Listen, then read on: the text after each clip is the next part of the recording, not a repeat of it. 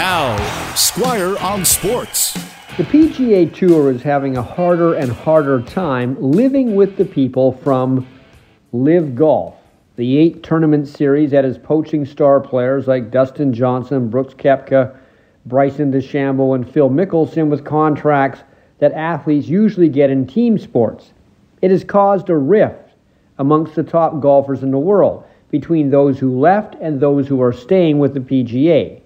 Now, yesterday, the PGA called the Live Series an irrational threat that is not interested in growing the game and added that if this is a money battle between the PGA and the Live Series, then the PGA can't win, since Live, which incidentally is the Roman numeral for 54, which is how many holes each of their tournaments are, is backed by the Saudi monarchy, which is trying to buy the game of golf. That's what the PGA is saying. Koepka leaving the PGA was announced yesterday, and he's rumored to be given about 100 million reasons to join the new tour run by Greg Norman.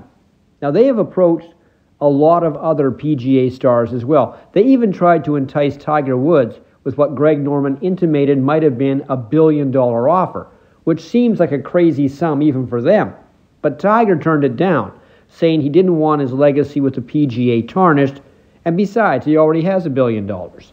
The PGA is going to try to fight the lure of money by adding $54 million in prize money to eight existing tournaments, and they will start three new tournaments worth 25 million each.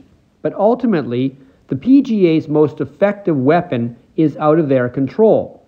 If the four major tournaments, which the PGA does not run, the British Open, the US Open, the PGA Championship, and the Masters, decided to exclude Live Series players from entering that might be the one thing that keeps the other big stars from leaving the PGA because every golfer wants to play in the majors. Squire on Sports on 980 CKNW.